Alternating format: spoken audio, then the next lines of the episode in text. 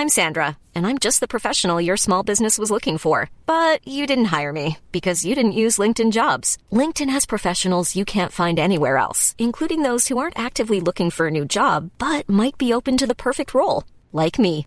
In a given month, over 70% of LinkedIn users don't visit other leading job sites. So if you're not looking on LinkedIn, you'll miss out on great candidates like Sandra. Start hiring professionals like a professional. Post your free job on linkedin.com/people today.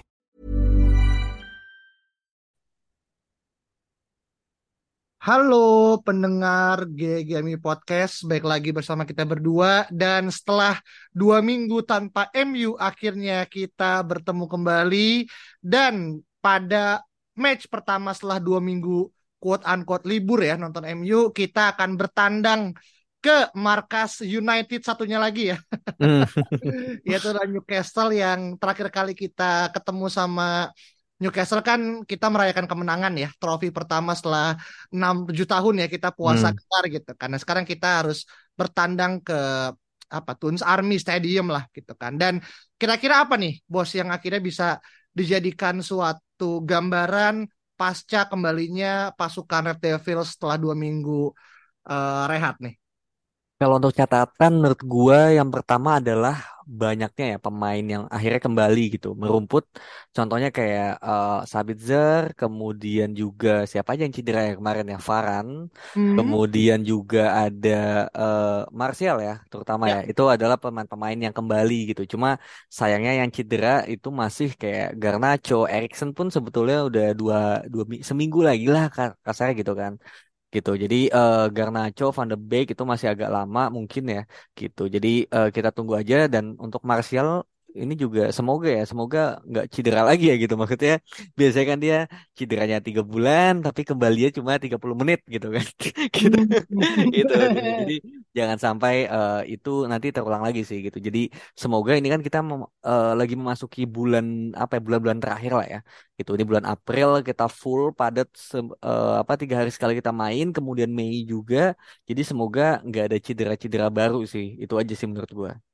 Oke, jadi ini adanya berita baik ya yang akhirnya sudah mulai muncul karena Erikson juga mulai menunjukkan apa ya foto ya Eh, gimana akhirnya before and after ya bos ya Iya ada iya. iya. kakinya gitu karena juga Anthony Martial akhirnya kembali pada performanya dan gue nggak tahu nih apakah kita eh, dia akan dimainkan apa enggak tapi melawan Newcastle kan tentu ini bukan laga yang mudah ya at least berkaca pada Newcastle musim ini kenapa karena kalau kita ngeliat sejarah sebenarnya dari kurang lebih hampir 150 pertandingan sebelumnya MU itu menang 89 kali gitu yang mana itu bisa dibilang itu setengah lebih dari total kita bertanding kita selalu menang gitu kan lawan The Magpies gitu. Tapi kan sekarang Newcastle adalah wajah yang berbeda ya di Hmm. bawah eh, kuasa dari Arab Saudi gitu kan. Dia menjelma sebagai kekuatan yang akhirnya di dinakodai sama Eddie Howe, chance dia untuk bermain di eh, apa namanya Liga Champions musim depan itu sangat terbuka gitu. Dan terakhir kali kita ketemu sama Newcastle itu bukan pertandingan yang mudah ya, meskipun kita menang gitu kan. Tapi pasti ada dendam nih yang akhirnya ingin diba- eh, dibalaskan gitu kan oleh The Magpies ke MU juga. Nah, kira-kira berkaca pada pertandingan eh, kemarin ya di bulan lalu ya kita ngelawan Newcastle di final Piala Kar- eh, Carabao gitu. Apa sih taken point yang akhirnya bisa dijadikan suatu pembelajaran supaya mungkin kejadian-kejadian kemarin nggak akan terulang dan kita bisa terus apa ya mengedepankan kemenangan lawan Newcastle nih bos. Nah ini kalau misalnya kita berkaca pada final Carabao kemarin ya, itu aja kita ball position cuma 30 atau 40 persen. Dan itu di awal-awal ya sebelum gol Casemiro itu kita cukup ditekan dan agak sulit untuk keluar dari eh, permainannya Newcastle itu sendiri gitu. Jadi Newcastle ini ya bisa bermain gitu loh, bukan tim yang cuma parkir bis doang, tapi dia bisa bermain gitu. Terutama dari sisi kanan ya, Kieran Trippier, kemudian tengahnya juga ada Bruno Guimaraes, kemudian di sisi kirinya itu ada si Alan Samak-Simang itu. Jadinya dan depannya ya kalau misalnya fit mungkin Alexander Isak juga akan bermain. Jadi memang em, apa ya pemain itu bukan pemain yang jelek gitu, tapi ia menengah lah mediocre ke atas. Dan menurut gua itu udah cukup gitu. Apalagi kemarin dengan kiper Karius aja kita cukup kesulitan kan untuk mencetak gol lebih dari dua. Dan ini sekarang tuh Nick Pope udah kembali. Jadi menurut gua eh, PR akan jauh lebih berat dari yang kemarin dari sisi Nick Pope udah kembali, kemudian juga eh siapa ya? gue lupa namanya. Ya Nick Pop udah kembali kemudian bermainnya away di Newcastle sana. Dan kemudian kalau di internal kitanya sendiri gitu kita nggak ada Casemiro gitu. Meskipun kita mungkin udah kembali ya yang namanya Martial, Rashford tapi tetap aja menurut gua kehilangan pemain depan tuh lebih baik daripada kehilangan pemain tengah gitu. Apalagi pemain tengahnya tuh yang seorang DM yang bisa menjaga apa ya uh, men menjaga back dengan baik gitu kan kemudian ketika menyerang juga build up-nya lumayan dan ini ya Casemiro bener-bener parah banget sih kehilangannya. Kemarin lawan Fulham aja, yang baru lawan Fulham aja itu kita udah keteteran kan. Kita hmm. baru bisa menang ketika lawannya 9 pemain gitu. termasuk pelatihnya juga nggak ada gitu. Jadi dengan ini Newcastle uh, bermain full team ya, almost full team dan kita juga pincang karena Casemiro yang mana perannya itu nggak bisa digantikan oleh siapa pun. Menurut gue sangat berat sih gitu. Jadi gue um, agak bukan pesimis tapi realistis aja sih. Hmm, oke. Okay.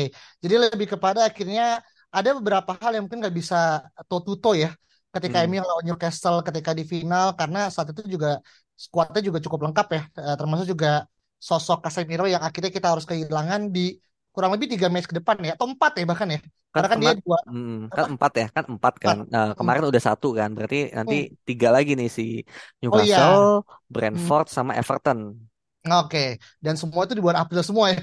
Betul. Yang akan menjadi salah satu tantangan terberat. Tapi uh, tadi kan lu bilang ya, bahwasanya memang melawan Newcastle ini akan menjadi dramatik. Kenapa? Karena ini kan kita udah masuk ke bisa dibilang ya pertandingan pekan ke-30 atas ya. Di mana semua tuh akan terreveal gitu, termasuk yang juara siapa, yang akan masuk ke Liga Champions siapa, Liga Eropa siapa, itu akan mulai terlihat. Dan dari apa yang gue baca nih gitu, ini akan menjadi pertandingan yang cukup menentukan. Kalau Newcastle gagal menang untuk melawan match lawan MU di uh, di pekan ini gitu kan, bahwasanya chance dia untuk akhirnya bisa nyodok ke empat besar itu makin uh, tertutup karena gitu kan, kita jatuh sendiri ya. Uh, Tottenham juga uh, Liverpool itu kan juga mulai menunjukkan performa at least kembali lah ya gitu kan. Untuk akhirnya bisa memberikan tekanan kepada Newcastle yang quote unquote ini sedang dilihat nih performance bisa nggak dibertahan sampai akhir musim gitu kan. Dan juga kalau kita melihat secara sejarah gitu kan bahwasanya MU itu adalah tim yang paling banyak menciptakan gol ke gawang Newcastle dibandingkan semua dari tim Liga Inggris lainnya hmm. dengan total 113 gol dengan gitu kan 50 golnya MU itu tercipta di kandangnya Newcastle gitu kan. Ya mana sebenarnya kalau kita ngomong ya kita bisa mungkin sedikit berbangga ya karena kita bisa cukup uh, apa namanya dengan mudah menang di kandang Newcastle gitu kan. Yang mana ini mungkin ya bisa menjadi satu catatan yang positif gitu kan. Tapi sekali lagi Newcastle adalah poin yang berbeda. Dan tadi lu bilang uh, Alan San Maxima, terus juga Arsenal Isaac dan juga jangan lupakan pemain uh, siapa tuh yang mirip kayak Raditya Dika. uh, Almiron. Almiron gitu kan akhirnya mungkin akan semua akan bermain. Tapi kalau kita melihat pada sisinya MU gitu kan, kira-kira selain daripada mungkin main tengah yang pincang gitu, di sar depan kan Marcus Rashford kemarin kan juga ini ya, uh, akhirnya tidak tidak jadi membela timnas Inggris kan, hmm. dikarenakan uh, katanya ada bisa dibilang potensi untuk cedera lah gitu dan untungnya dia tidak dibawa sama uh, Gareth Southgate dan ke mana sudah akhirnya mulai latihan nih sama uh, tim klub Kabupaten MU gitu. Nah lu ngelihat apakah Rashford akan kembali menunjukkan tajinya gitu kan? Karena kan dua minggu dia nggak main nih gitu kan.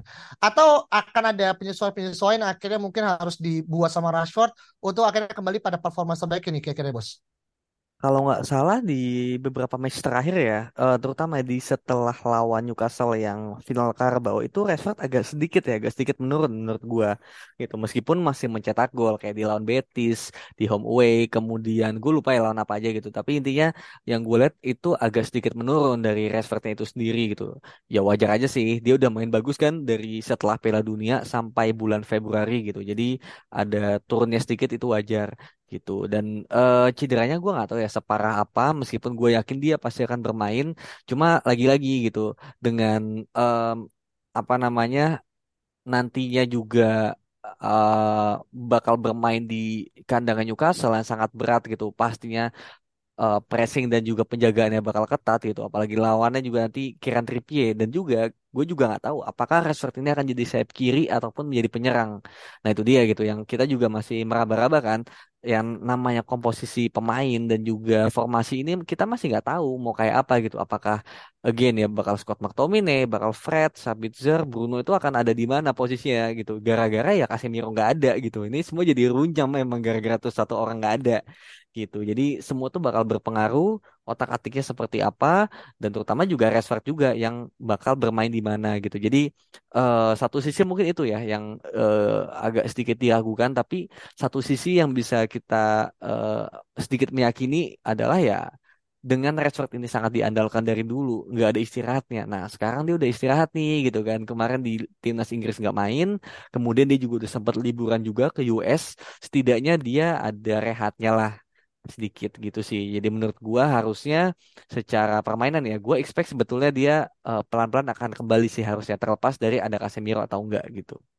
Hmm, oke. Okay. Jadi kemarin sempat kasar healing kali ya. Healing, betul. Sama pacarnya kan ke US dan itu harapannya bisa boosting ya terkait dengan apa ya akhirnya mungkin kejenuhan juga kali ya. Rashford main setiap minggu tiga hari sekali gitu kan.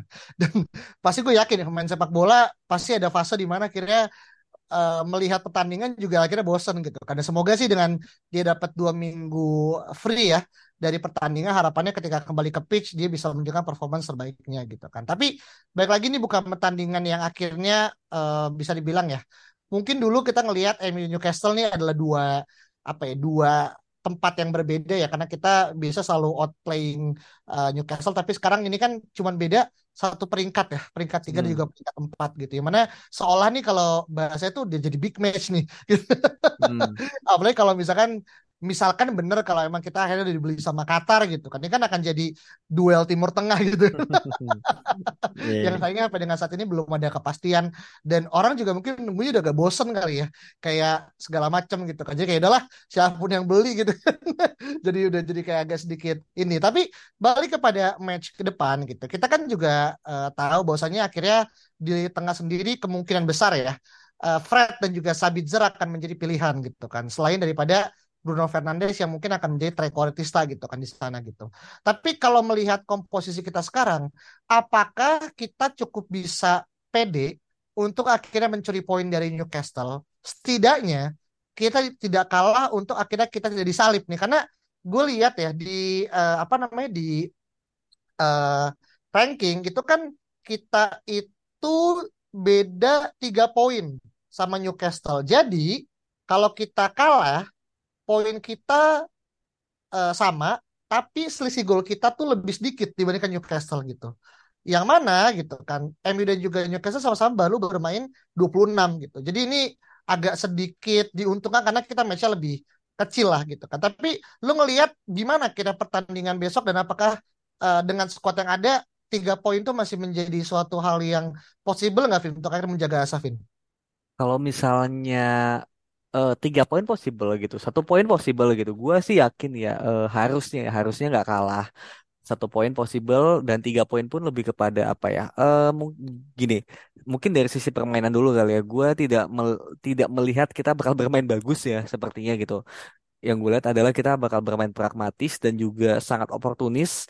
Nah inilah gitu pertandingan-pertandingan seperti lawan Fulham kemarin sepertinya akan terulang gitu. Bagaimana mungkin kita bakal di outplay tapi somehow dengan kualitas pemain dan skill pemain kita somehow bisa mencetak gol dengan cara yang ya ada aja lah gitu kasarnya ya gitu. Yang penting kita main compact dan tidak membuat sebuah kesalahan aja, terutama kesalahan posisi.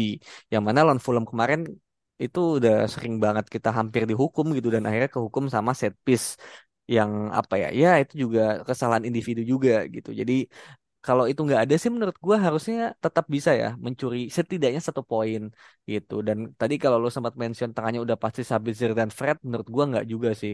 Bahkan mm -hmm. gue aja nggak tahu siapa yang akan bermain gitu. Karena apa ya uh, di beberapa pertandingan terakhir ketika nggak ada Casemiro dan gak ada Erikson gitu kita melihat Bruno Fernandes yang sering mundur jauh banget ke belakang menggantikan posisi Erikson gitu. Jadi dia hmm. memulai apa ya memulai bola lah. Kasar dia jadi kayak ala alanya Frankie De Jong di Barcelona atau di uh, mana di Belanda gitu. Dia jemput bola dia bawa ke depan gitu. Karena emang dia yang terbaik gitu loh dari semua yang ada gitu loh. Cuma emang dia nggak sebagus itu tapi itu udah yang paling bagus daripada yang lain gitu di nggak ada pilihan juga makanya yeah. di lawan Fulham kan Fernandes di belakang Iya. Sabitzer di depan, kemudian Scott akhirnya diganti sama siapa gitu, gue lupa ya gitu. Hmm. Jadi jadi memang Bruno Fernandes ini posisinya lebih jauh ke dalam gitu. Nah, kalau Bruno Fernandes lebih ke dalam berarti siapa nih dua tengahnya lagi gitu kan? Nah itu yang Iya. gue juga nggak tahu. Apakah Fred Scott ataukah nanti ada Sabitzer di sana atau Weghorst yang bakal di tengah lagi gitu? Karena memang eh, Newcastle kan mainnya sangat fisikal juga ya gitu, bola-bola Iya. atas,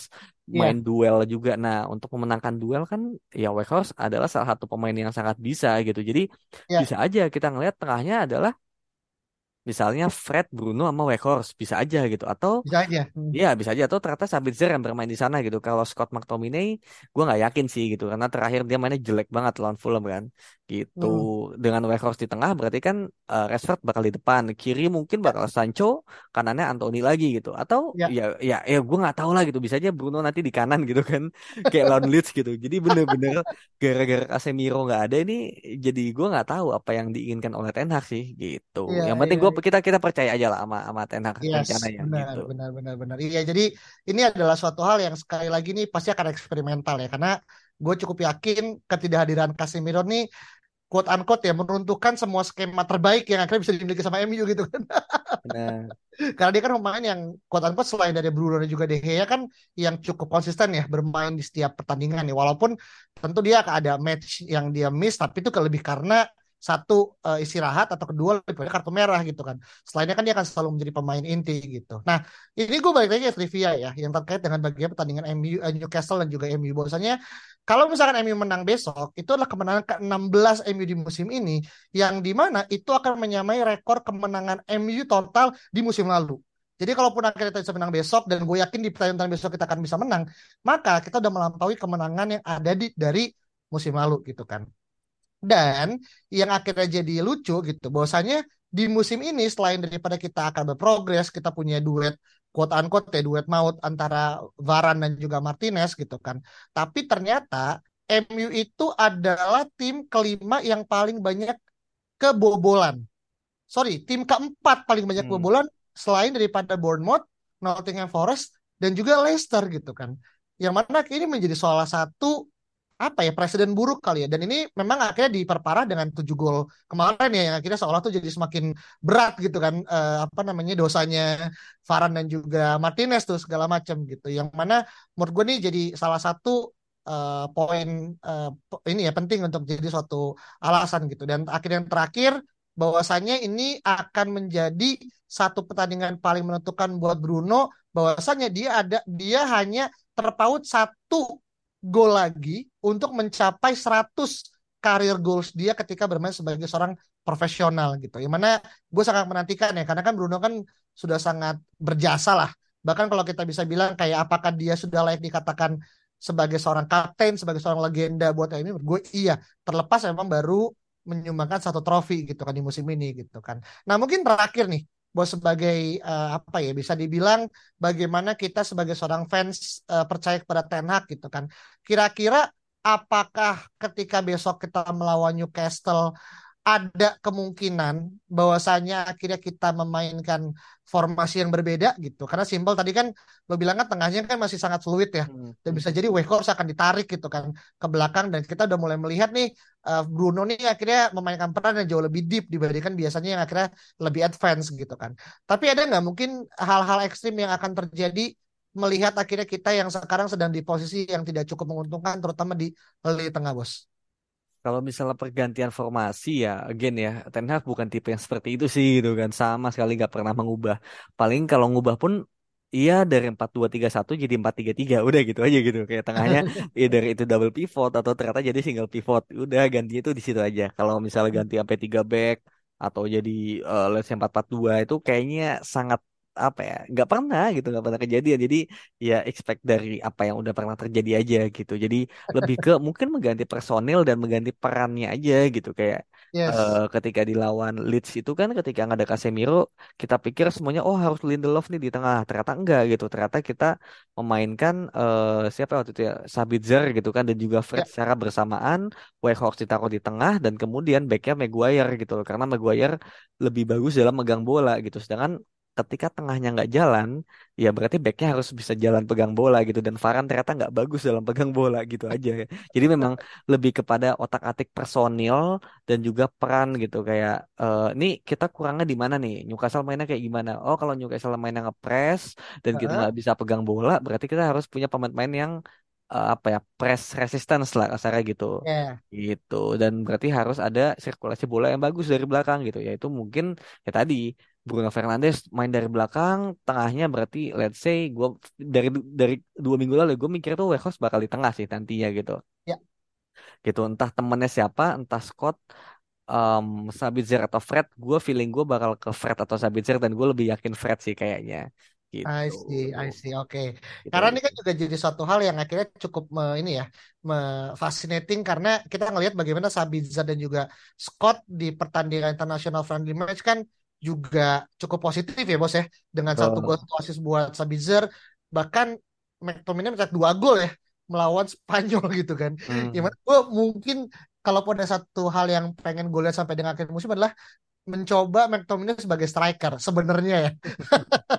karena menurut gue itu akan jadi suatu momen yang menarik karena dia ternyata di eh, tiga perempat kotak penalti itu cukup tajam juga dari apa yang kayak kemarin terlihat ya pas kita ngelawan uh, Spain lawan Scotland gitu. Jadi gue berharap banget ada suatu hal yang akhirnya Tenak bisa baca dari pertandingan uh, apa namanya uh, friendly match kemarin gitu karena juga Euro qualification dan juga kita akan sangat menantikan beauty of uh, apa ya Alan Sang Maksima dan juga Wan Bisaka ya.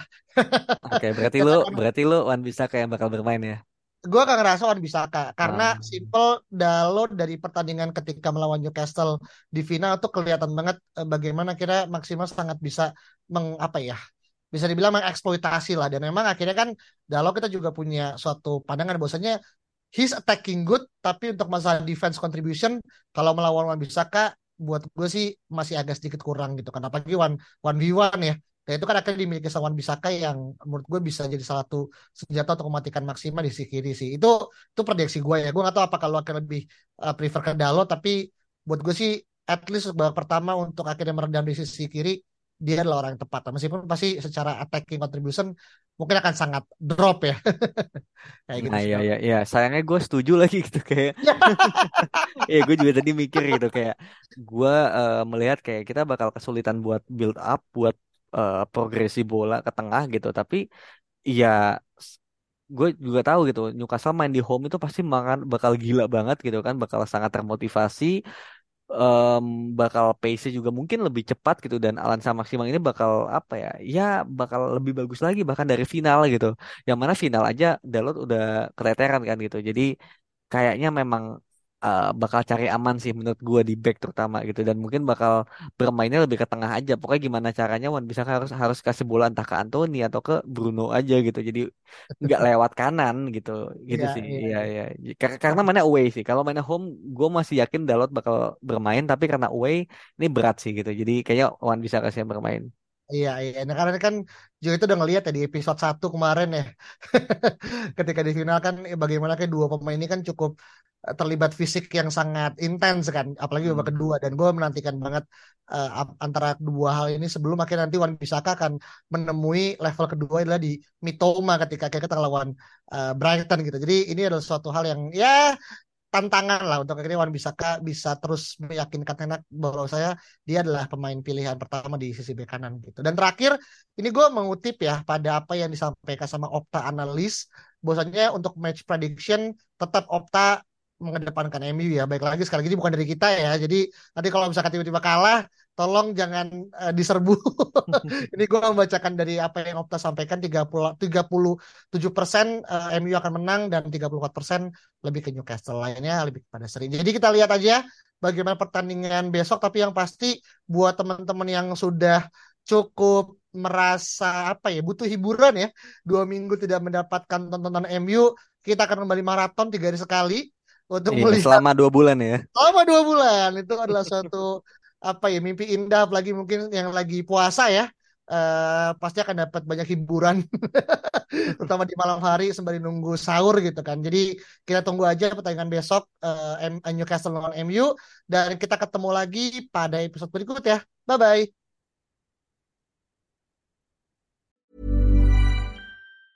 Mom deserves the best, and there's no better place to shop for Mother's Day than Whole Foods Market. They're your destination for unbeatable savings, from premium gifts to show-stopping flowers and irresistible desserts. Start by saving 33% with Prime on all body care and candles. Then get a 15-stem bunch of tulips for just $9.99 each with Prime. Round out Mom's menu with festive rosé, irresistible berry chantilly cake, and more special treats. Come celebrate Mother's Day at Whole Foods Market.